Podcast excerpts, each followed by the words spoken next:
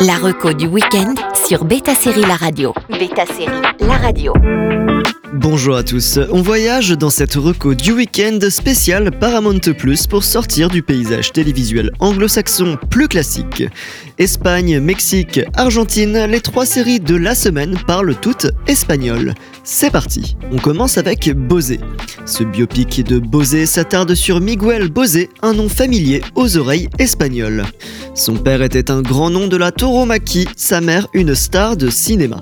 Il était espagnol, traditionnel et conservateur, elle était italienne, sophistiquée et moderne. Leur fils a hérité de la personnalité du père et de la beauté de la mère, de la rébellion et de l'élégance de l'un et de l'autre. Son avenir à lui, acteur-chanteur, mais au destin bien tumultueux et à la carrière controversée.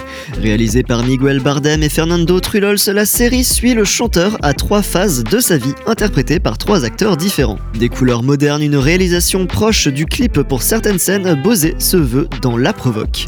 Il faut dire que le personnage est considéré comme le David Bowie espagnol pour donner une idée de sa vie atypique. Aujourd'hui, Miguel Bosé est bel et bien toujours vivant, mais n'est pas spécialement rattaché au projet. On enchaîne avec Los Enviados.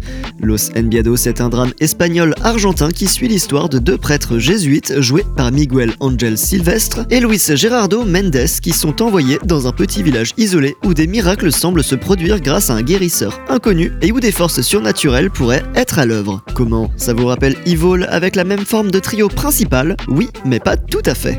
On se retrouve vraiment dans une petite ville plus versée dans le mysticisme.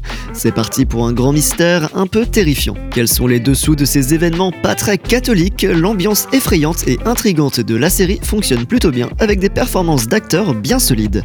Des rapports entre la moralité, la spiritualité et les sciences entrent en opposition pour permettre des réflexions plus ou moins philosophiques.